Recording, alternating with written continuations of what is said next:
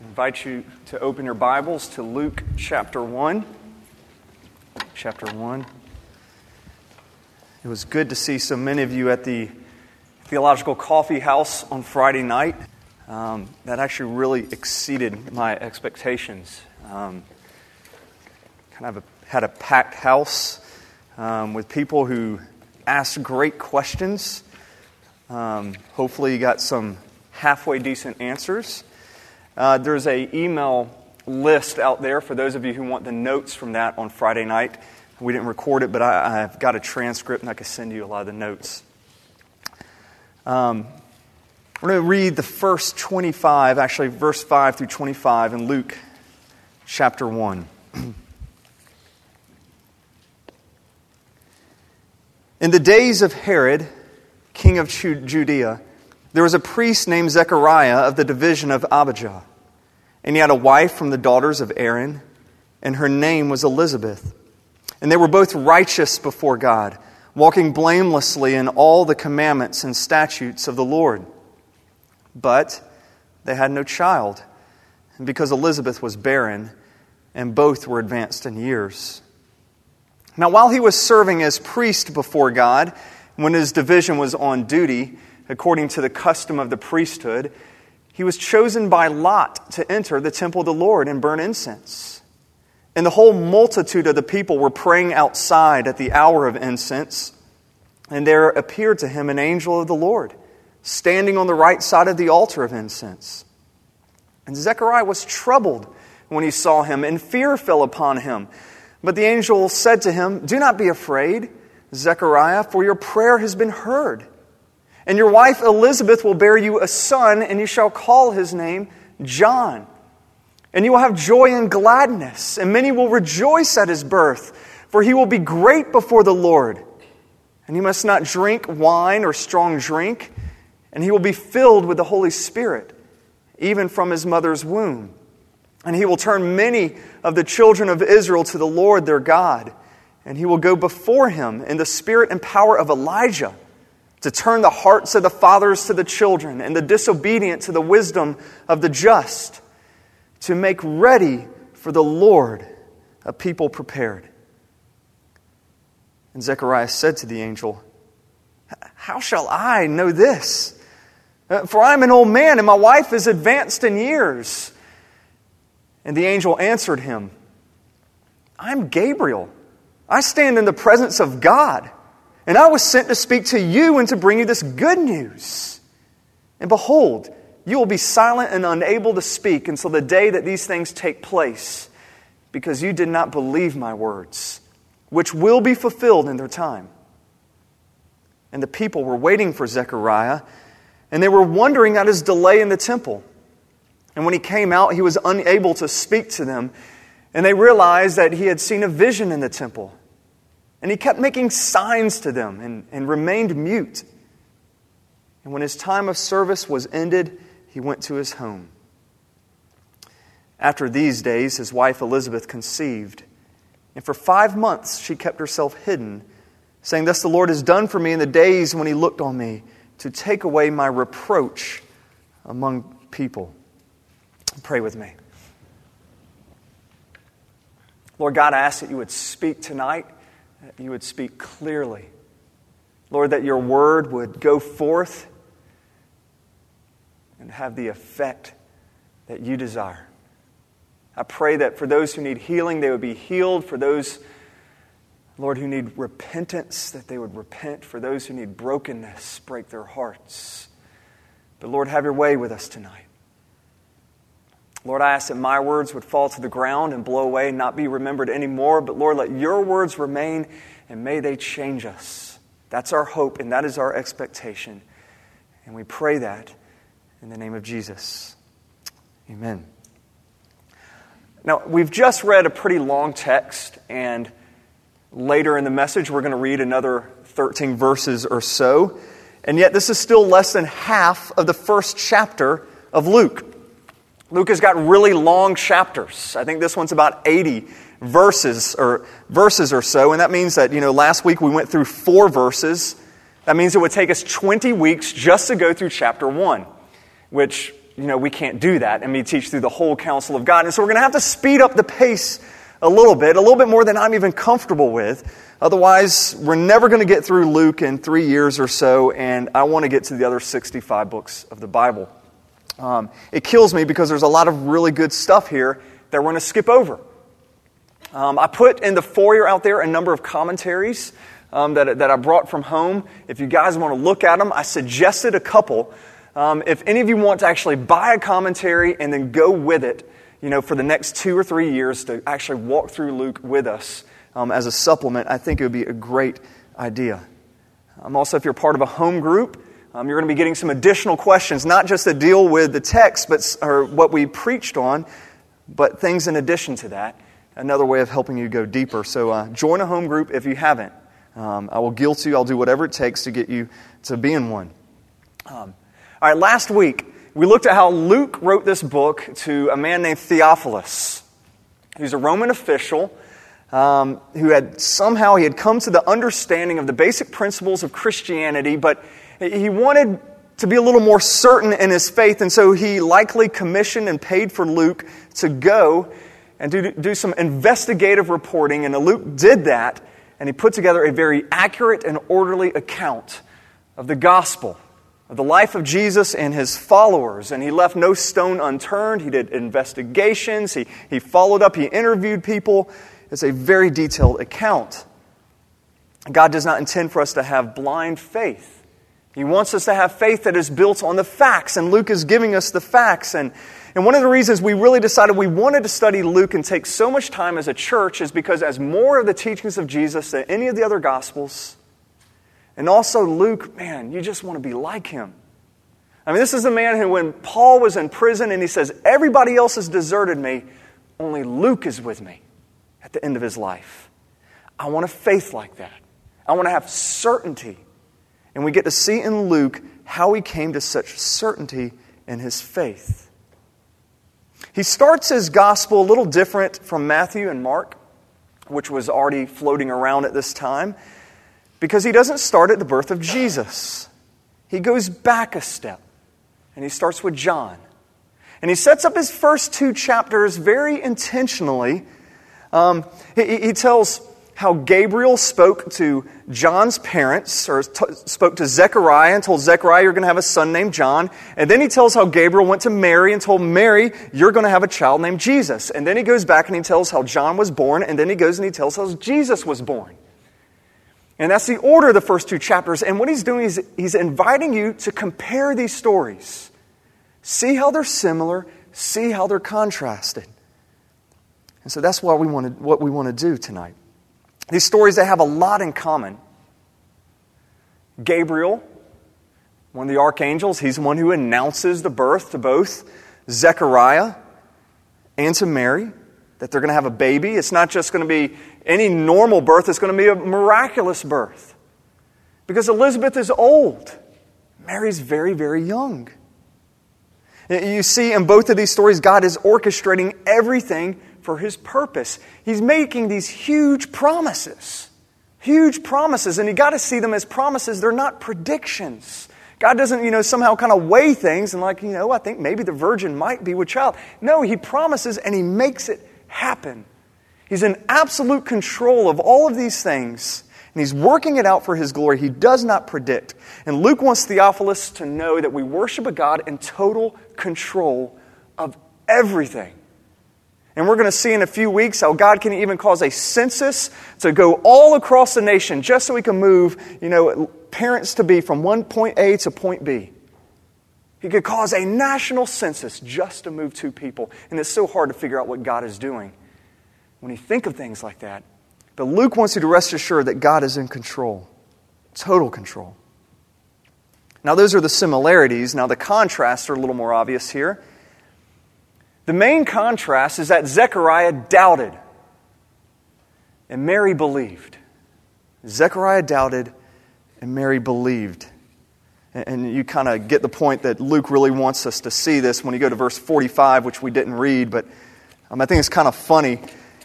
Um, Mary, or uh, Elizabeth says this to Mary. It says, And blessed is she who believed that there would be a fulfillment of what was spoken to her from the Lord.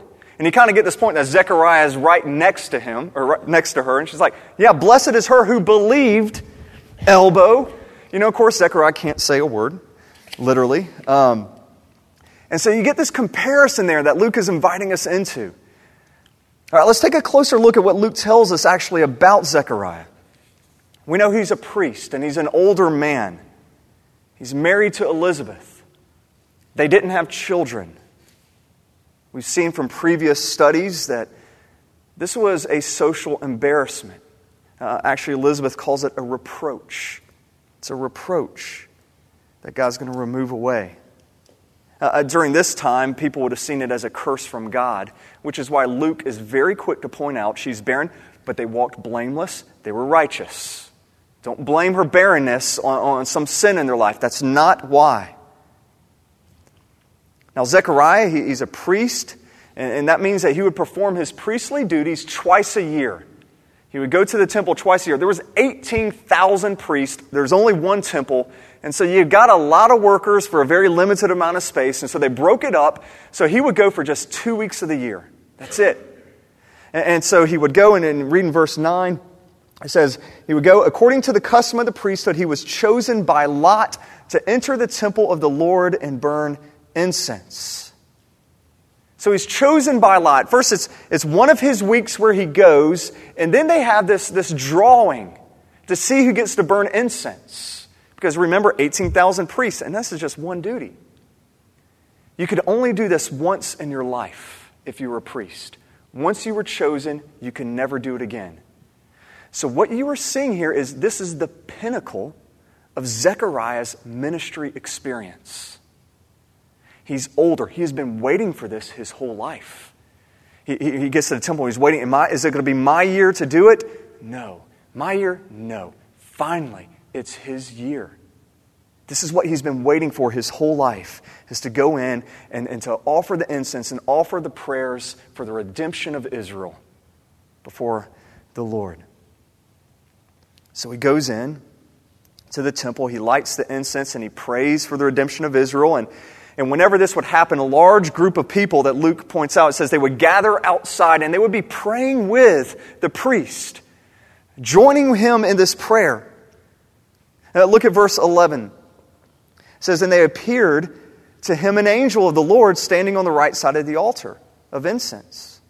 And Zechariah was troubled when he saw him, and fear fell upon him. Now, Luke, um, obviously, he wouldn't be a very good contemporary writer because he, he says this pretty, well, it's pretty dull, actually. I mean, this is an angel of the Lord just appears, and it says Zechariah is troubled. He's troubled. Uh, uh, and then it says that, you know, he was, he was troubled when he saw him, and fear fell on him. And, and it just really doesn't come through that well. But when, when, you, when you put those two words, troubled and fear, together, it's, it's, it gives the, connotation like he almost had a heart attack. I mean, he is shaking in his boots when he sees this angel right next to him, much as we would be if we were just going through our task or just saying prayers and all of a sudden an angel appeared. Don't think of an angel as like some little baby cherub, you know, that they wouldn't have to say, don't be scared. Oh, well, you would be scared, but uh, they're, they're terrifying, absolutely terrifying. And so he is trembling in his boots right here. I mean, he's already nervous. He's already really excited because this is his once in a lifetime opportunity. He wants to make sure he does it all right. And then an angel. And as always in Scripture, when a good angel appears, they say, Don't be afraid. Don't be afraid. And he says, You're going to have a child. Your prayers have been heard. You're going to have a son. You're going to name him John, which means God is gracious. Now, you got to ask the question what prayer is Gabriel talking about? When you first read through this, um, you're tempted to think that, hey, this is Zechariah's prayer for a child. But that's not what the angel's talking about. I mean, Zechariah doesn't expect a child, he doesn't think it's going to happen. Um, maybe he prayed that a long time ago, but he knows he and Elizabeth are too old for that. The, the prayer that the angel's talking about is the prayer that he just offered the prayer for the redemption of Israel. The prayer for the redemption of Israel. And so this has got to be really terribly confusing for Zechariah because he's praying for the redemption of Israel, and then an angel comes and says, God has heard your prayer, you're going to have a child. It's like, I'm going to have a child? Uh, uh, And then he tells exactly who this child will be by quoting the end of Malachi. Malachi 4 5 says, Behold, I will send you Elijah, the prophet, before the great and awesome day of the Lord comes. And he will turn the hearts of the fathers to their children, and the hearts of the children to their fathers, lest I come and strike the land with a decree of utter destruction.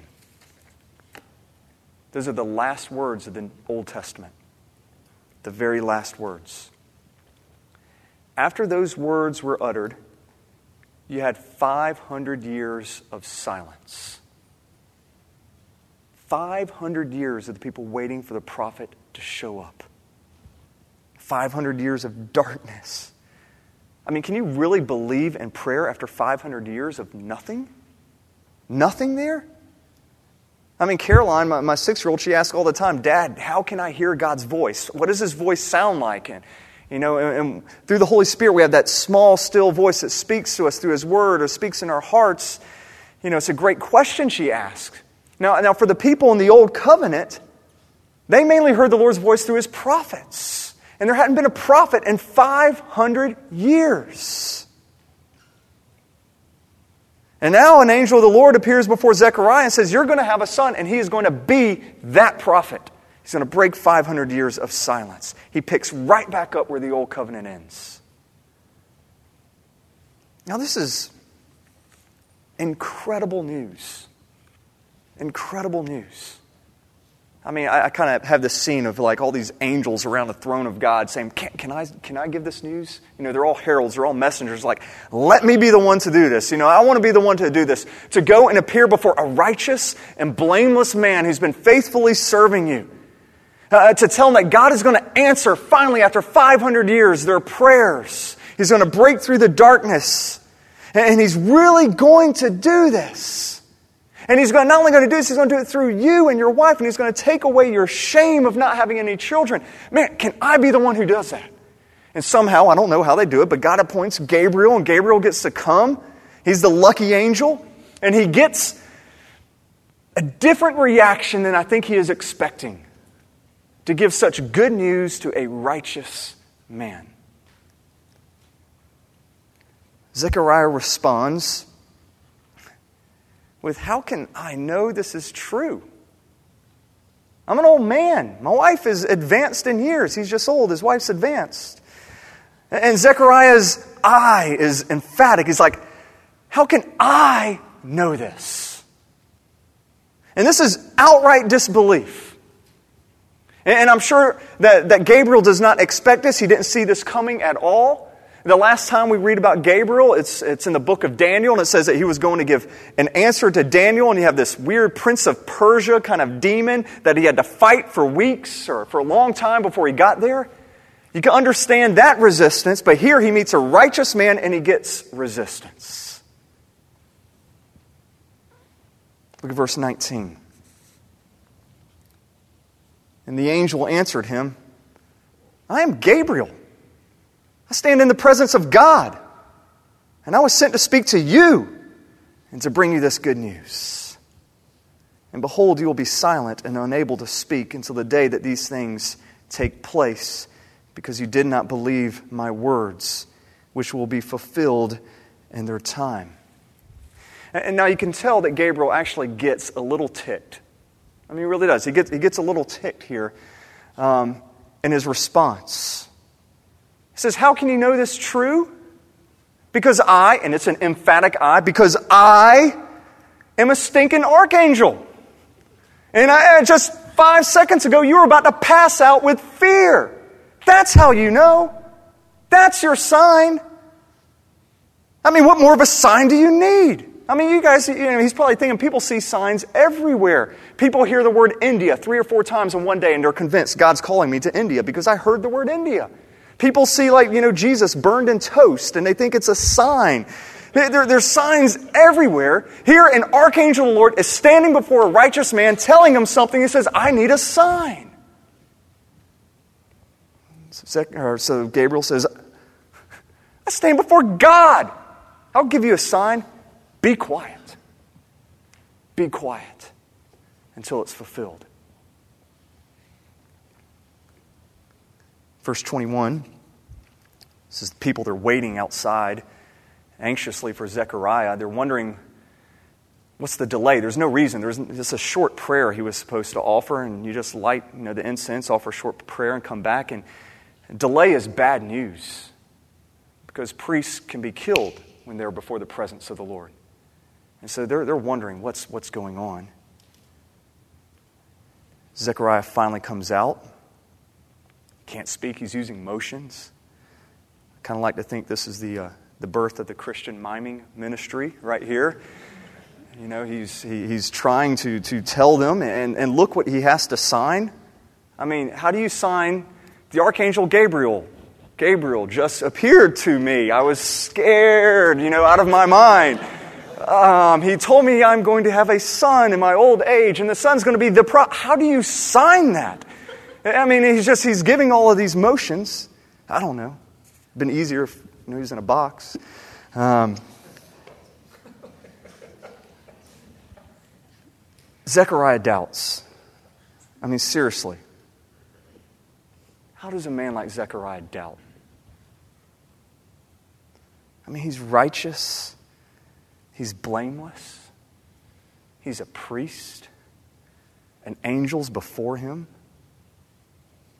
He knows God does stuff like this. I mean, he knows it. As a priest, he would have taught stories about barren Sarah having Isaac, barren Manoah having Samson, barren Hannah having Samuel. He knows this is how God has worked. Yet he doubts. He would have taught those things as a priest. He shouldn't have doubted, but he did. And I think one of the reasons he did is because sometimes God's promises are just over the top. I mean, they're just over the top good. And we think, okay, those are things that happen to other people. Those are things that happen in the Bible, but they're not things that happen to us. They don't happen to me. I mean, when you ask for something in prayer, do you really think God will answer you? Do you really think that will happen, or does it shock you if it does? We're not surprised when He answers the prayers of others. We're not surprised when we read it in the Bible. When it happens to us, it's a different matter. We don't really expect God to work. You know, when we gather together, we, we come to church and we pray, and we pray great things. You know, we pray, God, Come in power.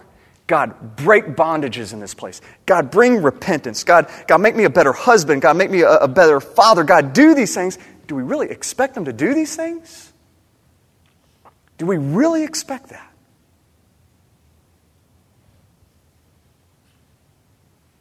I think we expect it maybe to hap- happen to others, but personally, we tend to doubt his promises. God's promises um, they also seem a little absurd after you are uh, going through a time of suffering or a time of silence. You know, Zechariah, he wanted a child for a long time, but God didn't give him one. Israel had been waiting for the Messiah for a long time, but it hadn't happened. And, and God just doesn't seem to be in a hurry. And, and so when we're suffering, we, we just we don't expect to see God. It's just so hard to believe in Him. And sometimes His promises are incredible. And we feel like, you know, God, He promises something, and we have to remind Him of things. God, I need to remind you of the circumstance that I'm in. You know, God, let me remind you I'm old, my wife's advanced. You know, it's not going to happen. I mean, all of us, we like to remind God of things when we hear promises. Here's a few promises. 1 John 1 9, it says, If we confess our sins, he is faithful and just to forgive, forgive us our sins and to cleanse us from all unrighteousness. It's a great promise. And usually, when I hear a promise like that, I remind God of just how bad I really am and how much I really messed up.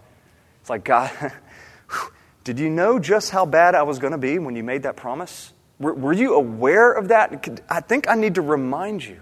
And I have a hard time clinging to that. 1 Corinthians 10 13 says, No temptation is overtaken you that is not common to man.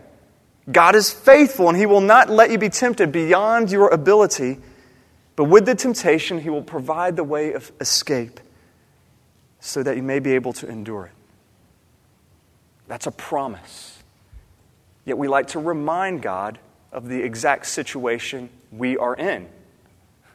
I hear that, God. I understand, but as everybody here thinks of the exception and we explain it to God, let me remind you, you really don't know the situation. There's not a way out this time. You know, if, if I don't lie, I'm not going to keep my job. It's, it's simple. There, there is no other way out. Uh, do you know how hard it is, God, to stay sexually pure in, in my situation right now? Do you understand? Do I need to remind you? You know, for me, as I was writing this message, um, I, called Lauren and she was asking how things were going. I was like, oh, and she knows, oh, okay, well, no, no rush. Don't come home. You know, stay there as long as you want. And God had to remind me. He had to remind me of one of his promises that when his word goes out, it will not return void, and it will always accomplish his purpose. It's a promise. And I'm thinking, God, but you don't understand the situation. You don't understand. I'm just so tired. Gosh, two nights in a row, almost no sleep. I'm just so, none of this is really coming. None of, and God says, You don't need to remind me. I know. Trust me, my word will not return void. Do you believe these things? Promises like Matthew 7 when he says, Ask and it will be given to you. Do you believe that? Are you shocked if it happens? When one reads promises like this, I feel like we're always trying to remind God of our special circumstance. This can't be true because of my sin, because of my personality, because of my situation, God. Now let's look at Mary's response. If I'm Gabriel, I'm worried at this point. He just went to Zechariah. Didn't go well. so now he's going to, a girl is about 14 years old. How is she going to respond to the news that, hey, you're about to bear the Son of God and you're a virgin? Let's look at verse 26 through 38. In the sixth month, the angel Gabriel was sent from God to a city of Galilee named Nazareth, to a virgin betrothed to a man whose name was Joseph of the house of David, and the virgin's name was Mary. And he came to her and said, Greetings, O favored one, the Lord is with you. But she was greatly troubled at the saying and tried to discern what sort of greeting this might be. And the angel said to her, Do not be afraid, Mary, for you have found favor with God. And behold, you will conceive in your womb and bear a son, and you shall call his name Jesus. He will be great and will be called the Son of the Most High. And the Lord will give to him the throne of his father David. And he will reign over the house of Jacob forever, and of his kingdom there will be no end. Mary said to the angel, How will this be, since I'm a virgin? And the angel answered her, the Holy Spirit will come upon you, and the power of the Most High will overshadow you. Therefore, the child to be born will be called Holy, the Son of God. And behold, your relative Elizabeth, in her old age, has also conceived a son, and this is the sixth month with her who was called barren. For nothing will be impossible with God. And Mary said, Behold, I am the servant of the Lord. Let it be to me according to your word. And the angel departed from her. Now, I love Mary's response to Gabriel after he says, Greetings, O favored one. The Lord is with you. says that she's troubled. She's trying to figure out what does this angel mean. Luke is saying this to show her humility. She's, she's basically thinking, you get this picture of a little, she's got to be about 14.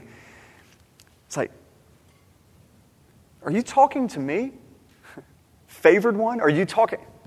Am I missing something here? You're talking to me. And then Gabriel gives her the most absurd promise that has ever been given to anyone. Ever.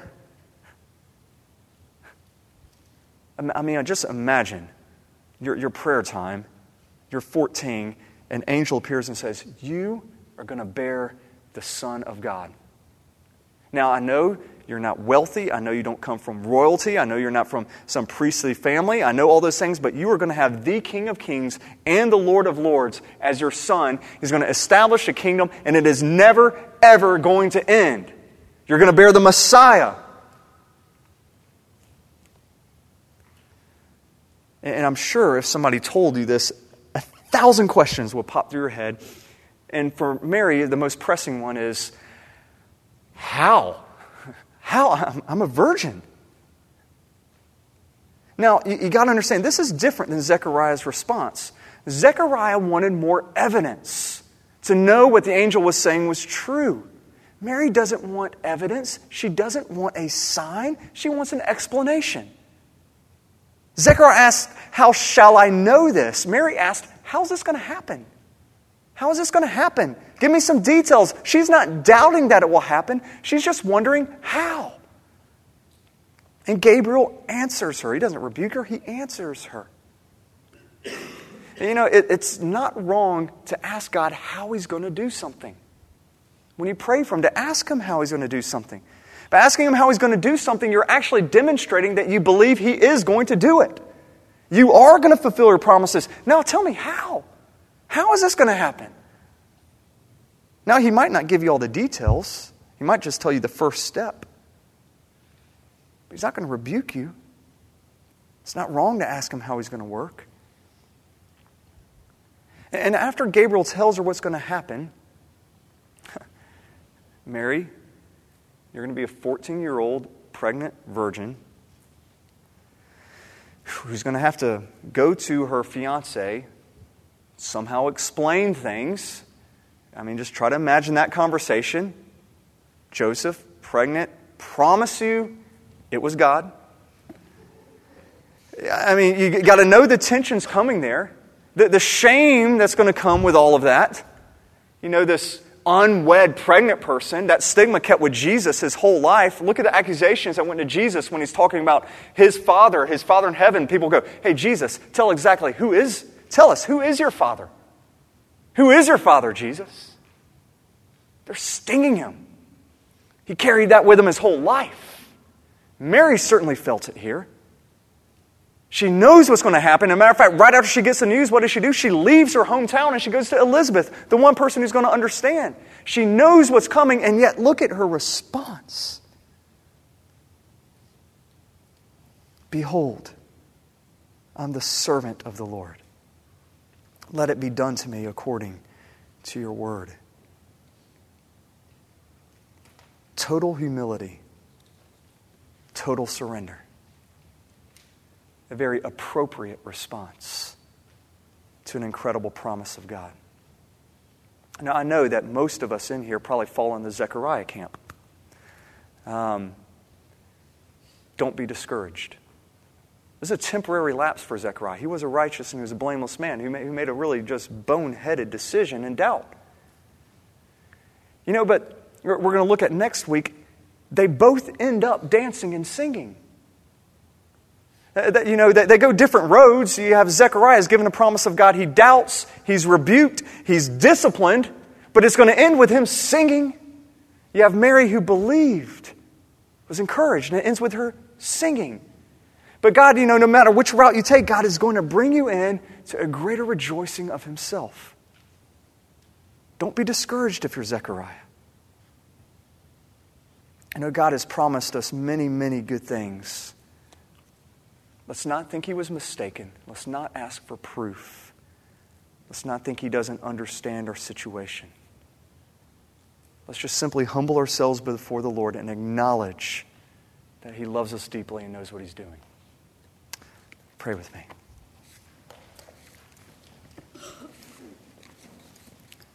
Lord, we thank you for the two people that you have put before us in Scripture. Neither one of them are heroes. There are no heroes in the Bible. There's only Jesus, our Savior. All of us need a Savior. Zechariah, Mary, everyone here in this room. Lord, I thank you that you are a God who saves. Thank you, you are a God who has promised us good things. Lord, whenever we doubt those, may through your Spirit you give us the strength to believe. And may it end with us dancing and singing your praise. We pray this in the strong name of Jesus. Amen.